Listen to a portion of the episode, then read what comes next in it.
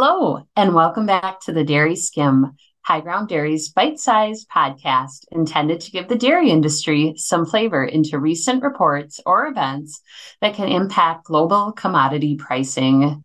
I'm Betty Berning, High Ground's contributing dairy economist, and today I'm analyzing USDA's June cold storage data, which dropped just a little bit ago.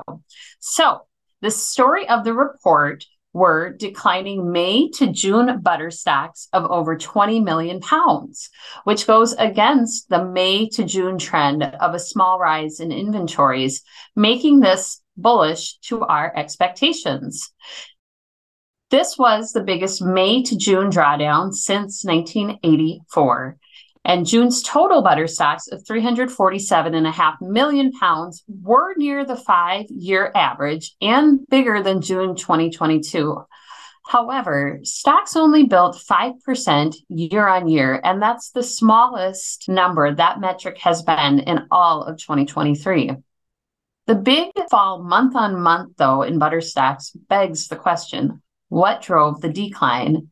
And while we will know more as USDA pushes out June data in the coming weeks, a couple of guesses are strengthened domestic demand could be the cause, or slowing butter production in California.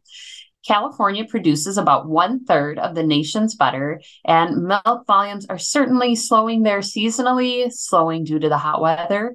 And some farmers are simply exiting the business out there, also causing milk volumes to slow. So, more to come on that. Moving on to the cheese complex. Stocks of 1.5 billion pounds built 12.6 million pounds from May to June, going against the seasonal decline. And this was the first May to June increase in total cheese stocks since 2018.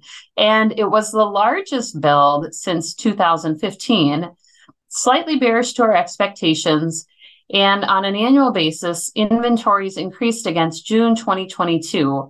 This is the second time in 2023 that cheese stocks have increased versus 2022.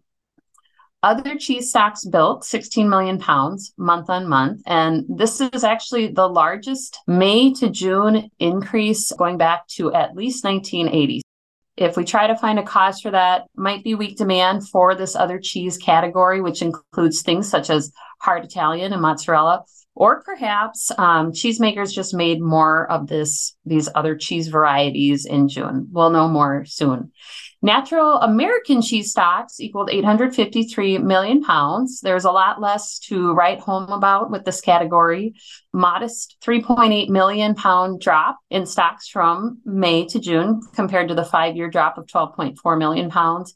And those stocks built 0.8% from last June. So not quite as uh, exciting as other cheese or butter that's what I have. Watch your inbox if you are a subscriber. There will be more detailed analysis coming either later tonight or early this morning. And thanks for tuning in, everyone. We will have our regular podcast on Friday and talk more then. Take care.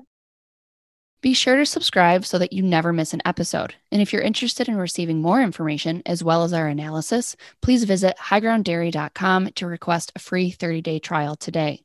Futures and options trading involves substantial risk and is not suitable for all investors.